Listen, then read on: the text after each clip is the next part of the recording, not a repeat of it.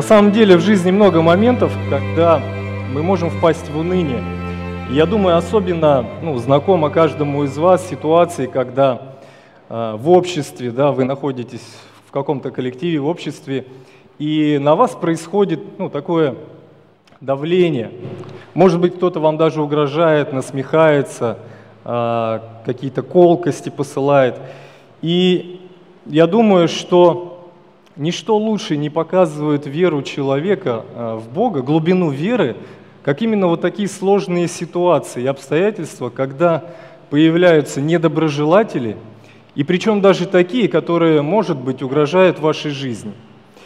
Как известно, в коммунистическом Советском Союзе человека могли взять, ну, посадить в тюрьму, предъявить обвинения, ну, абсолютно за все, что угодно. И также э, многие верующие в Иисуса Христа, они попадали в лагеря, в тюрьмы именно по причине своей веры. И вот сохранилось документальное э, такое письменное свидетельство, оно записано в книге Александра Солженицына, где описывается как раз-таки процесс, который происходил над верующими. Вкратце прочитаю примерно, что там происходило. Это было в 1964 году.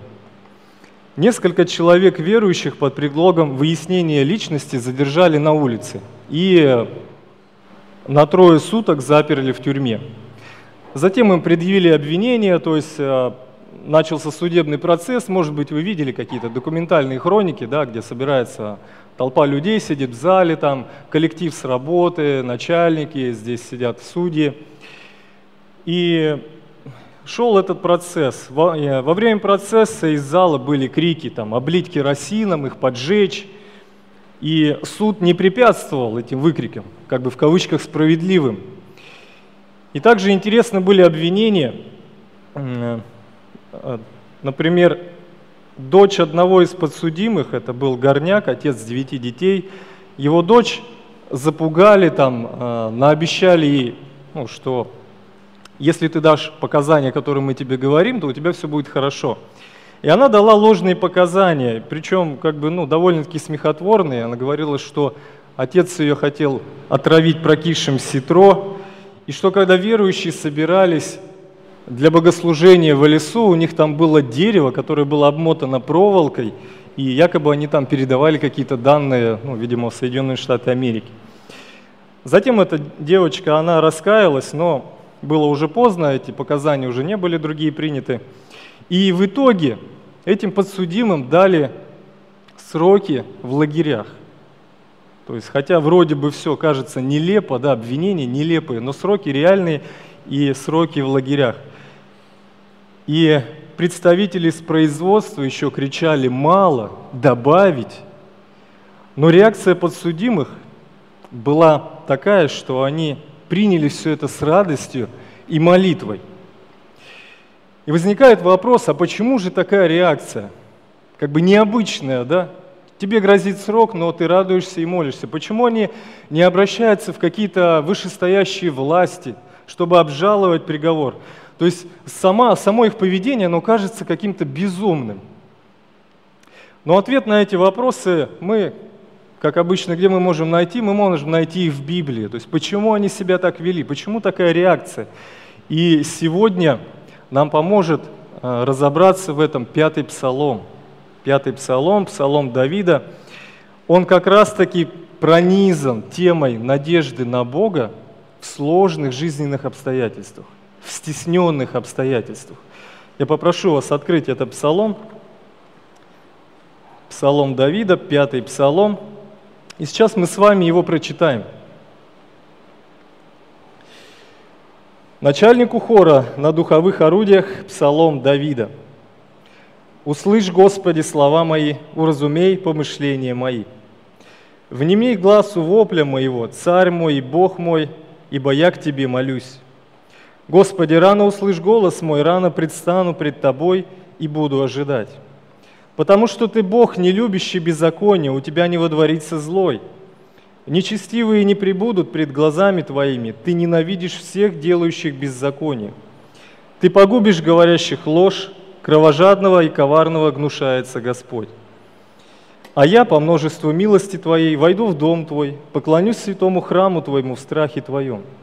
Господи, путеводи меня в правде Твоей ради врагов моих, уравняй предо мною путь Твой, ибо нет в устах их истины, сердце их пагуба, гортань их открытый гроб, языком своим льстят. Осуди их, Боже, да падут они от замыслов своих, по множеству нечести их отвергни их, потому что они возмутились против Тебя. И возрадуются все, уповающие на Тебя, вечно будут ликовать, и Ты будешь покровительствовать им, и будут хвалиться Тобой, любящие имя Твое. Ибо Ты благословляешь праведника, Господи, благоговением, как щитом, венчаешь его.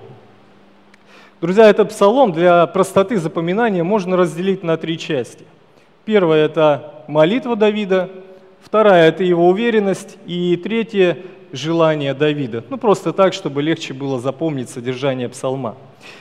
Прежде чем перейдем к самому тексту, давайте посмотрим на заглавие. На заглавие. То есть он обращен начальнику хора на духовых орудиях псалом Давида. О чем это говорит? Это говорит о том, что этот псалом, или другими словами песнь, он исполнялся в собрании, то есть в общем поклонении, когда люди сходились для поклонения Богу. Поэтому говорится начальнику хора, или другими словами руководителю. Мы знаем из Ветхого Завета, что при службе богослужения была группа левитов, которые а, занимались исключительно песнопением, да, хористы. И, естественно, у них был руководитель. И также эта песня, она должна была сопровождаться как бы при аккомпанементе духовых орудий, возможно, что-то вроде флейты. И псалом этот, как мы видим, написан царем Давидом. Хотя некоторые ставят под сомнение а, его авторство, потому что дальше говорится о храме, а как мы знаем, при а, Давиде храма еще не было. Но слово, которое здесь используется как храм, также переводится как «скиния». То есть в других местах до этого в Ветхом Завете встречается это слово и говорится о скинии. Так что авторство Давида, в принципе, оно ну, не ставится под сомнение. Скорее всего, псалом написан был именно им. Итак, он начинает свою молитву, и начинает ее с трех просьб. С трех просьб, и каждая имеет такое глубокое значение, и она может научить и нас с вами очень многому, дать хорошие уроки. Посмотрите, во-первых, Давид верит, что Бог его слышит. «Услышь, Господи, слова мои». Будете ли вы обращаться к человеку, о котором заранее, например, знаете, что он вас не слышит? Ну, что он глухонемой, например. У нас на работе была ситуация, пришли покупатели глухонемые – и по привычке, ну просто по привычке-то ты с ними пытаешься разговаривать, но видишь в их глазах там никакой реакции, то есть они пожимают, говорят, мы тебя не понимаем, и приходится писать на листочке. Но здесь ситуация другая. Давид понимает, к кому он обращается. Он понимает, что обращается к тому, кто его прекрасно слышит. Кто его прекрасно слышит. И откуда же у него такая уверенность, да? То есть, может быть, он себе нафантазировал это все. Может быть, вообще Бог ничего не слышит, он находится там далеко. То есть он запустил землю, да, жизнь на ней и отошел в сторону и не занимается никакими делами здесь и не слышит никакие молитвы. Но у Давида были твердые основания на священном писании. Например, э, в книге, в книге Исход написано, сам Господь говорит – ни вдовы, ни сироты не притесняйте. Если же ты притеснишь их, то когда они возопьют ко мне, я услышу вопль их, и воспламенится гнев мой, и убью вас мечом, и будут жены ваши вдовами, и дети ваши сиротами. Если дашь деньги взаймы бедному из народа моего, то не притесняй его и не налагай на него роста. Если возьмешь залог одежду ближнего твоего, то до захождения солнца возврати ее – ибо она есть единственный покров у него, она одеяние тела его. В чем будет он спать? Итак, когда он возопьет ко мне, я услышу, потому что я милосерд. Итак, у Давида есть твердые основания, библейские основания того, что он обращается к той личности, которая его слышит. В противоположность можно привести пример идолов, то есть тех богов, которые э, люди создавали себе сами, и израильтяне тоже впадали в это. К ним обращались с просьбами, но те их не слышали. И также в книге Исаия Господь говорит, «Кому уподобите меня и с кем сравните, и с кем сличите, чтобы мы были сходны?» Высыпают золото из кошелька и весит серебро на весах, и нанимает серебряника, чтобы он сделал из него Бога. Кланяются ему, повергаются пред ним, поднимают его на плечи, несут его и ставят его на место свое. Но он стоит с места своего, не двигается, кричат к нему, он не отвечает, не спасает от беды. Вот такой очень яркий контраст между настоящей живой личностью, Богом, к которому Давид обращается, и тем божествам, которые были выдуманными своими люд... э, самими людьми. И, друзья, самым замечательным для нас примером является Иисус Христос. Он показал Бога во плоти, Он показал характер Божий. И когда Он был здесь на земле, помните, как много к Нему люди обращались? Подходили совершенно разные люди – богатые, бедные, нищие, те, которые презирали. Но он слышал, что они говорили к нему, с какими просьбами подходили, и очень часто он отвечал. И на многие нужды он дал ответ не только словами, но и помог. То есть это исцеление от различных болезней, изгнание бесов. И сам Иисус говорил своим последователям, ученикам, чтобы мы обращались к Нему – чтобы мы просили Отца во имя Его, и Он говорит, что даст просимо. Поэтому, друзья, со стопроцентной уверенностью мы можем говорить, что молитва Давида, она дошла до адресата. То есть, и когда мы с вами также обращаемся к Богу, когда есть нужды, когда мы стеснены, когда тяжело, то есть с кем-то отношения натянуты, это зачастую бывает на рабочем месте, то есть люди неверующие э, давят как-то, пытаются вот общим коллективом как-то задавить. То есть в этих ситуациях особенно тяжело, и мы можем обращаться к Господу, понимая, что Он слышит именно вашу молитву среди десятков тысяч других. Именно вашу Он слышит и способен дать ответ. Больше того, Господь может понять еще и глубину переживаний.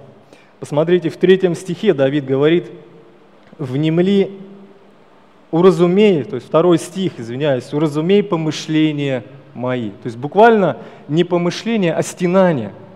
Что такое стенание? Это как бы стон такой, да, крик о, а, крик о помощи, когда человек просто уже а, даже не может выразить иногда словами глубину переживаний, просто вырывается какой-то стон, крик. Также был свидетелем, например, очень часто это можно наблюдать на похоронах, когда человек утратил близкого, когда накатывают вот эти чувства, и человек просто даже не может это высказать, а у него просто вырывается как бы крик, такой стон, то есть о потере. И вот что-то подобное переживал Давид. Он многое даже, видимо, не мог произнести, высказать, что у него на сердце, насколько тяжело, какая тяжесть. Но он понимал, что Бог способен вникнуть в его проблему, понять, что и к чему, потому что от Бога не скрыто, не скрыто ничего абсолютно. Поэтому Давид обращается с уверенностью об этом. Дальше он говорит а, и просит, третья его просьба о том, чтобы Бог внял, то есть был внимателен к его воплю. Буквально крик о помощи. Видимо, ситуация была довольно-таки серьезной. Как предполагают, вот этот псалом, он был написан, ну, был связан а, вот с этим заговором его сына Авесолома против Давида, чтобы свергнуть его с престола. И, по всей видимости, ситуация была на самом деле напряженная, и были сложности. И дальше мы узнаем из Ветхого Завета, что Давиду пришлось даже бежать из Иерусалима, чтобы спасти свою жизнь. То есть там горстка людей его, верных ему, они бежали вместе с ним. И посмотрите, он просит о помощи, и просит это не просто да, какой-то бедняк, там, вдова, но царь, человек, который имел большую власть. И он обращается, понимая свое положение, свое состояние, понимая свою беспомощность, Он говорит о Боге «Царь мой и Бог мой». Согласитесь, что люди, которые имеют власть, особенно большую, вот они не часто могут спуститься на такой уровень, да, и сказать о ком-то «царь мой и Бог мой». То есть в основном это люди заносчивые, они себелюбивы, они считают, что всем рулят, всем руководят, и очень сложно таким людям смириться, а, опуститься до такого уровня, чтобы кого-то просить о помощи. Но мы видим здесь, как Господь потрудился сердцем Давида, да, а, допустив такие обстоятельства в его жизни, что он теперь в смирении, в кротости приходит и просит Бога о помощи. И как написано а, в Библии, Господь близок с сокрушенным сердцем и смиренным духом спасает. Вот именно такого крика, такого желания помощи желает Господь. Вот. У кого есть дети, тот, наверное, понимает, да, что когда ребенок начинает себя вести как-то независимо, он думает, что все знает, то очень тяжело с ним. То есть хочется как-то его ну, поправить, а он не слушает. Но иногда ребенок сам, то есть своими поступками он попадает в беду, начинает вопить, кричать, и тогда, конечно же, ты с радостью как бы слышишь вот этот его крик о помощи, тебе хочется ему помочь а, в этой ситуации для того, чтобы а, для него было лучше, чтобы он получил какой-то урок и научился а, более близким отношениям, научился доверять. Вот так же и Господь, по всей видимости, Он постоянно работал с Давидом. Мы видим, как Давид, он меняется на протяжении жизни. Вот. С того момента, как мы в первый раз встречаем его в Писании, он постоянно разный. То это смелый воин, который готов выступить против единоборца, которого все боялись. Тот человек, который вступал в борьбу со львом, с медведем, да, и вроде бы ничего ему ни почем вообще, то есть никого не боится. И вдруг мы видим другого человека, который забился в угол, который не знает, что ему делать, переживает, сокрушается и просит Бога о помощи. Что происходит с этим человеком? Друзья, это работа Божья. Господь не допустит, чтобы, не допустил бы, чтобы Давид поднялся настолько высоко и стал независимым, но Бог постоянно в его жизни допускал определенные моменты, чтобы Давид ощущал, что без Бога, без царя над собой он сам по себе ничего не значит. И слава Богу, что в нашей жизни тоже эта работа происходит. Я думаю, здесь нет ни одного человека, у которого всегда все было бы хорошо – Иногда в жизни что-то очень резко меняется. И возникает вопрос, почему? Но, наверное, нужно спрашивать по-другому. Для чего, Господи? Для чего ты это допускаешь? И мы понимаем характер Божий, что это не во зло, а для нашего же воспитания.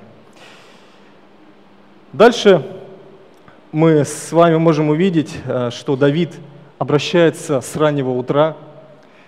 Посмотрите на четвертый стих. «Господи, рано услышь голос мой». Здесь, кстати, тоже похоже на просьбу, но в других переводах говорится «рано услышишь». То есть Давид делает утверждение, что «Господи, я с самого утра буду обращаться к Тебе, рано предстану пред Тобой, и что очень важно, я буду ожидать, буду ожидать ответа». Не всегда Господь очень быстро отвечает, и в жизни царя мы убедились, что ему пришлось побегать некоторое время от Авесолома. Не сразу все у него наладилось с того момента, как он помолился. То есть пришлось некоторое время претерпеть, пострадать, но потом все вернулось как бы на круги своя. Дальше мы с вами можем увидеть уверенность Давида с пятого стиха. «Ты, Бог, не любящий беззакония, у тебя не водворится злой, нечестивые не прибудут пред глазами твоими, ты ненавидишь всех, делающих беззаконие. Ты погубишь говорящих ложь, кровожадного и коварного гнушается Господь. Посмотрите, в этих стихах мы сейчас кратко просто перечислим, что можно увидеть, на чем основывается Давид.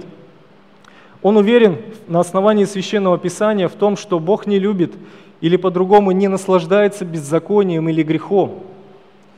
Бог не найдет общего языка со злым. То есть они не прибудут пред, э, у тебя не водворится злой, буквально он не будет у тебя гостем, как человек, какой-то странник, который остановился на, который, на какое-то время и живет. Давид уверен, что нечестивый не сможет находиться в присутствии Бога, Бог его не примет.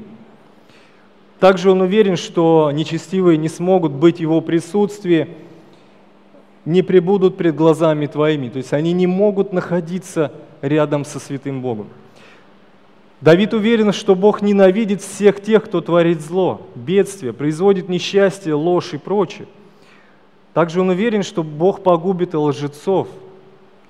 И Бог, желающего смерти другим, человека, желающего смерти, или который любит кровопролитие, и пытающегося выдать себя за другого, коварного, то есть человек, который подстраивается, он пытается выдать себя за другого всякой хитростью, лицемерием, чтобы э, в чьих-то глазах выглядеть определенным образом. Таких людей Бог не терпит, они ему отвратительны. Но опять же вопрос, да, почему Давид это знает, то есть откуда он это знает, с чего он это взял, что Бог именно так относится к этим людям.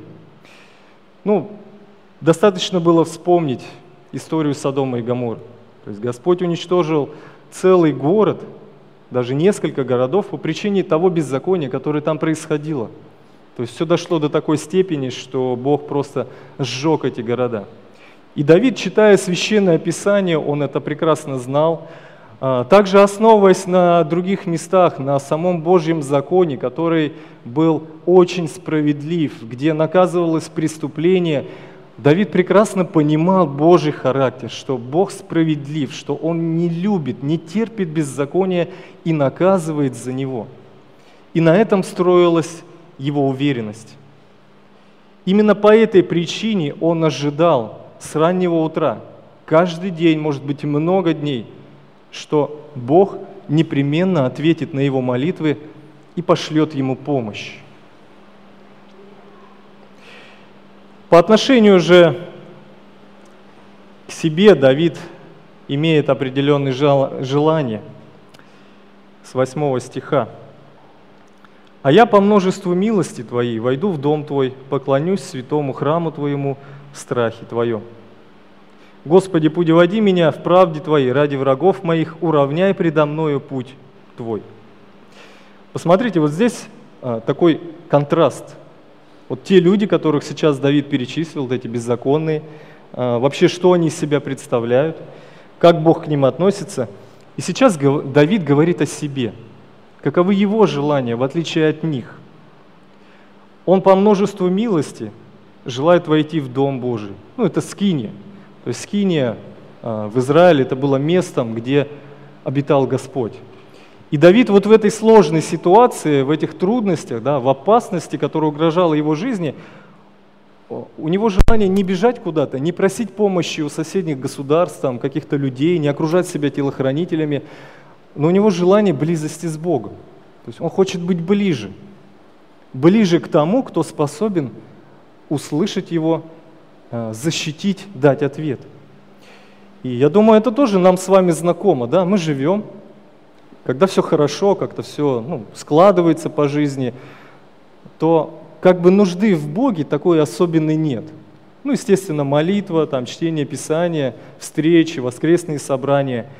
Но именно в тот момент, когда какая-то приходит сложность, какая-то может быть экстремальная ситуация, то сразу же как-то э, другие заботы отметаются, то, что раньше казалось важным. И некуда бежать зачастую, и бежишь только к Господу, понимаешь, что именно Он допустил вот этот момент жизни, и Он же может помочь вывести из него. Желание, появляется желание близости. Вот Давид испытывал то же самое. Господь никогда не оставлял его, все время как бы держал его при себе, да, чтобы Давид бодрствовал. У Давида желание поклониться храму э, в страхе Господнем. То есть его желание внутреннее, сердечное, это преклониться перед Богом в таком страхе перед этой личностью, перед тем, а, кем является Господь. Также Давид хочет, чтобы Господь путеводил его в праведности а, Божией. В отличие, опять же, от беззаконных, которые жили по своему произволу, у Давида есть желание, желание, которое Господь ему дает, э, жить в праведности, чтобы Господь вел его ровным, прямым путем. Но Давид осознает свою беспомощность в этом, мы убеждаемся э, в Ветхом Завете, да, что Давид тоже не был человеком э, абсолютно святым. Он тоже падал, он согрешал, он совершал ошибки, и поэтому он всегда понимал милость Божию, ее глубину, что именно Господь способен как и допустить эти падения, но также способен и поднять из них. И поэтому Давид желает, что именно Бог путеводил его, вел его по жизненному пути и вел его так, чтобы жизнь Давида, она соответствовала Божьим стандартам. И это ради врагов, ради врагов моих. Для того, чтобы те люди, которые в третьем псалме, например, говорили, многие говорят в душе моей, нет ему спасения в Боге. Для того, чтобы вот эти люди, эти нечестивые, они увидели Божью спасающую руку, как Господь действует в жизни Давида, как Он выводит его из разных сложностей, да, оберегает опасности, они были, как бы сказать, постыжены. Они поняли свою несостоятельность и увидели славу Божью, на что способен Господь а, соверша в жизни Давида. И также Давид, его желание, уравняй предо мною путь твой. Тяжело, тяжело идти да, путем, а, например, христианской жизни, особенно когда какие-то сложности, недоброжелатели. Поэтому Давид вот здесь, в этих словах, он просит уравнять путь, то есть оградить вот от этих бед, от этих противников, чтобы можно было легко идти по вот этому пути веры. Давид желает, чтобы его недоброжелатели увидели Божью защиту над ним, и также, чтобы они получили справедливое воздаяние, потому что, опять же, он дает им характеристику. В их словах нет правды. Десятый стих. В устах их нет истины. Сердце их пагуба, гортань их открытый гроб, языком своим листят. То есть вот она характеристика этих людей. Кто из вас, читая Ветхий Завет и Псалмы, вот у кого из вас иногда возникало чувство, что ну, слишком как-то все резко Давид говорит, слишком грубо, да? Вот возникали такие ощущения, особенно, может быть, когда вы только уверовали и слышали ну, лишь о любви Божией, о Его милости. Когда вы читали такие слова, то ну, что-то внутри как бы не происходило, да? какая-то несостыковка вообще. Как Давид, верующий человек, может такое говорить? Но по всей вероятности, те люди, которые были его врагами, вот эти противники, возможно, это да, был Авесолом и его сподвижники, наверное, это были ну, настолько, как бы сказать, сложные э, люди, которые достигли уже такой точки нечестия, что иначе просто о них нельзя было сказать. Помните, когда Иисус был на земле, э, в Евангелиях описано его речь, направленная к фарисеям. И он очень жестко говорил, обращаясь к ним. Он говорил, горе вам, горе вам. Недавно э, Саша Наумов проповедовал да, на, этот, на эти стихи. Также Иисус говорил, что им уже нет прощения. То есть они достигли, достигли той точки, что уже просто невозможно им покаяться несмотря на то, что они видели все благословения, несмотря на то, что они видели все то, что делал Иисус. И по всей видимости, вот эти люди, о которых здесь говорит Давид, а, у них вот это состояние, это не было, ну, вчера хорошие, а сегодня вдруг стали вот такими плохими, и потом опять поменяется. Это была их характеристика. Они уже долгое время были в этом состоянии, они э, не уважали Божий закон, они кидали его за спину, то есть они не любили Давида, желали его смерти, хотя понимали, что это Божий помазанник, царь, которого поставил сам Господь. Ничего не хотели принимать, и двигало им лишь желание какого-то корыстолюбия, э, занять власть. То есть вот это все. И поэтому слова Давида настолько резки по отношению к этим людям, и он желает, чтобы Господь совершил над ними справедливые суды. В 11 стихе он говорит, «Осуди их, Боже, да падут они от замыслов своих, по множеству нечестия их, отвергни их, потому что они возмутились против Тебя». В первую очередь Давид понимал, что то, что они делают, совершается даже не против него самого, а против Бога, который стоит за ним. Похожие слова говорил Иисус. Помните, Он говорил, что «гнали меня, и вас будут гнать». Но помните, да, что не вас гонят, хотя вроде бы, вроде бы как бы и вас, против вас направлено оскорбление, но на самом деле они меня гонят. Им не нравится, им не нравится то, что вы говорите, а через вас говорю я, обращаясь к ним я. И поэтому суд над такими людьми – это вполне справедливо. И вы заметили те слова, которые здесь Давид говорит, где они еще употребляются? Нет в устах их истине, сердце их пагуба, гортань их открытый гроб, языком своим листя. Послание к римлянам. Да. Возможно, те люди, о которых Давид говорил, были очень плохими, очень плохими, уже там практически невозможно было как-то изменить, подействовать как-то на них уговорами, невозможно. А, но апостол Павел в послании к римлянам, он использует вот эти слова, которые говорит Давид, и употребляет их ко всему человечеству.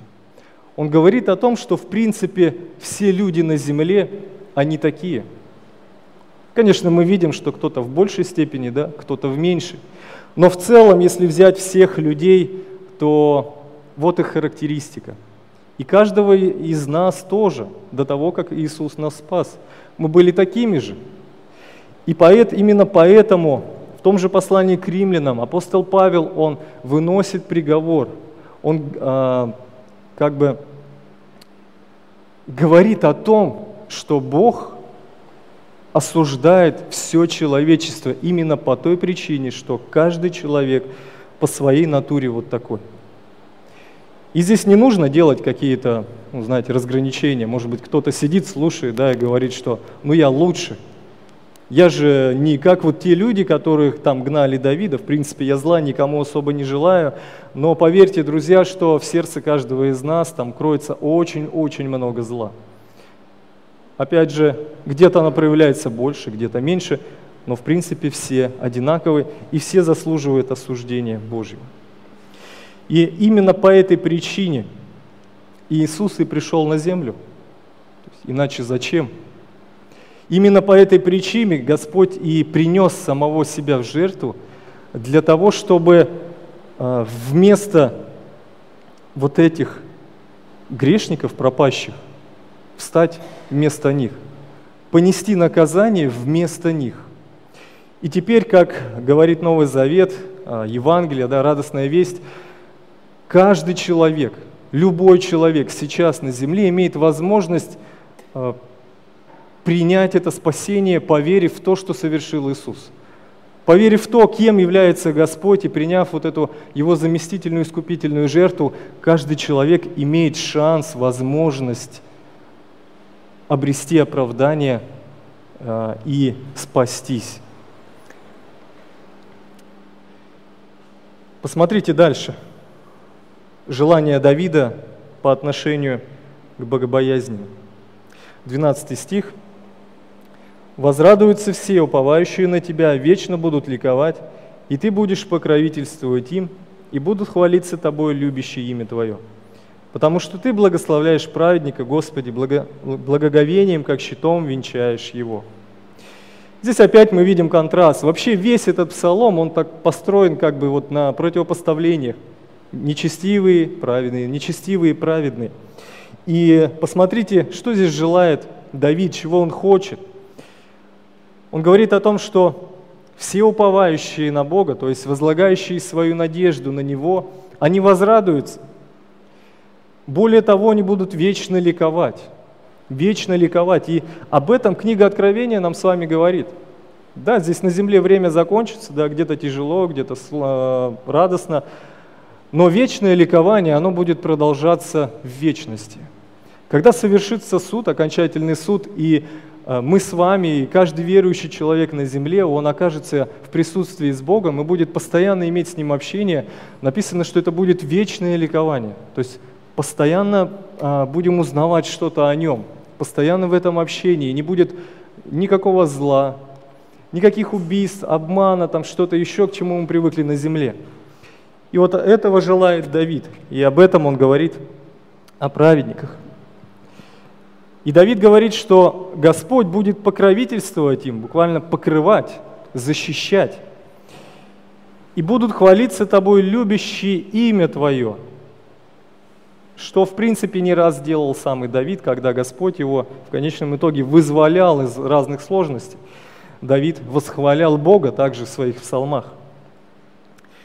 И Давид также уверен в том, что Бог благословляет праведника – благоволением, как щитом венчает его. Здесь он использует э, такой прообраз, благоволением, как щитом. Раньше в битве использовали такой большой щит, который закрывал человека полностью. То есть, если летит стрела, что-то еще, камень от прощи, человек был закрыт, он находился в безопасности. И Давид здесь говорит, что Бог, Он именно как щитом со всех сторон закрывает тех, кто надеется на Него – и Давид уверен, что все ищущие в нем убежище, они будут счастливы. Вот так, друзья, вот такой псалом, э, псалом, в котором мы видим, с одной стороны, сложность в жизни человека, опасность для его жизни. С другой стороны, мы видим благословение, которое э, вот эти сложности ему приносят. Это более близкое общение с Богом, это ожидание милости от Бога, да, спасения – и в конечном итоге мы знаем, что оно к Давиду пришло, да, это еще и дополнительный какой-то урок, своего рода воспитание, и затем еще большая хвала для Господа. И, друзья, слава Христу, что мы с вами, находящиеся здесь, мы также вместе с Давидом можем разделять вот эту радость. Когда что-то у нас сложно, какие-то в жизни, может быть, резкие перемены, сложные обстоятельства, может быть, даже для кого-то угроза для жизни, ну, вспомнить вот эту иллюстрацию с теми людьми, которые были осуждены, и ведь многие из лагерей, они не вернулись. И эти люди, они тоже, скорее всего, понимали, что, возможно, уже пути назад не будет. Возможно, они там умрут от голода или от болезни, или их расстреляют. Но, тем не менее, в таких ситуациях люди радовались. Радовались, осознавая то, кому они служат, зная личность Бога. И мы с вами также можем разделять эту радость благодаря Иисусу и тому, что Он совершил. Благодаря тому, что каждый из нас когда-то услышал о Нем, принял вот эту весть, да, и Дух Его поселился внутри нас, ведет нас по жизненному пути, да, посылая какие-то уроки, воспитывая, мы падаем, но Он поднимает нас, и все это Он совершает для Своей славы. И поэтому давайте сейчас в молитве также мы прославим Бога, поблагодарим Его за все то, что Он делает в нашей жизни, как доброе, так и может быть не то, что нам совсем приятно принимать.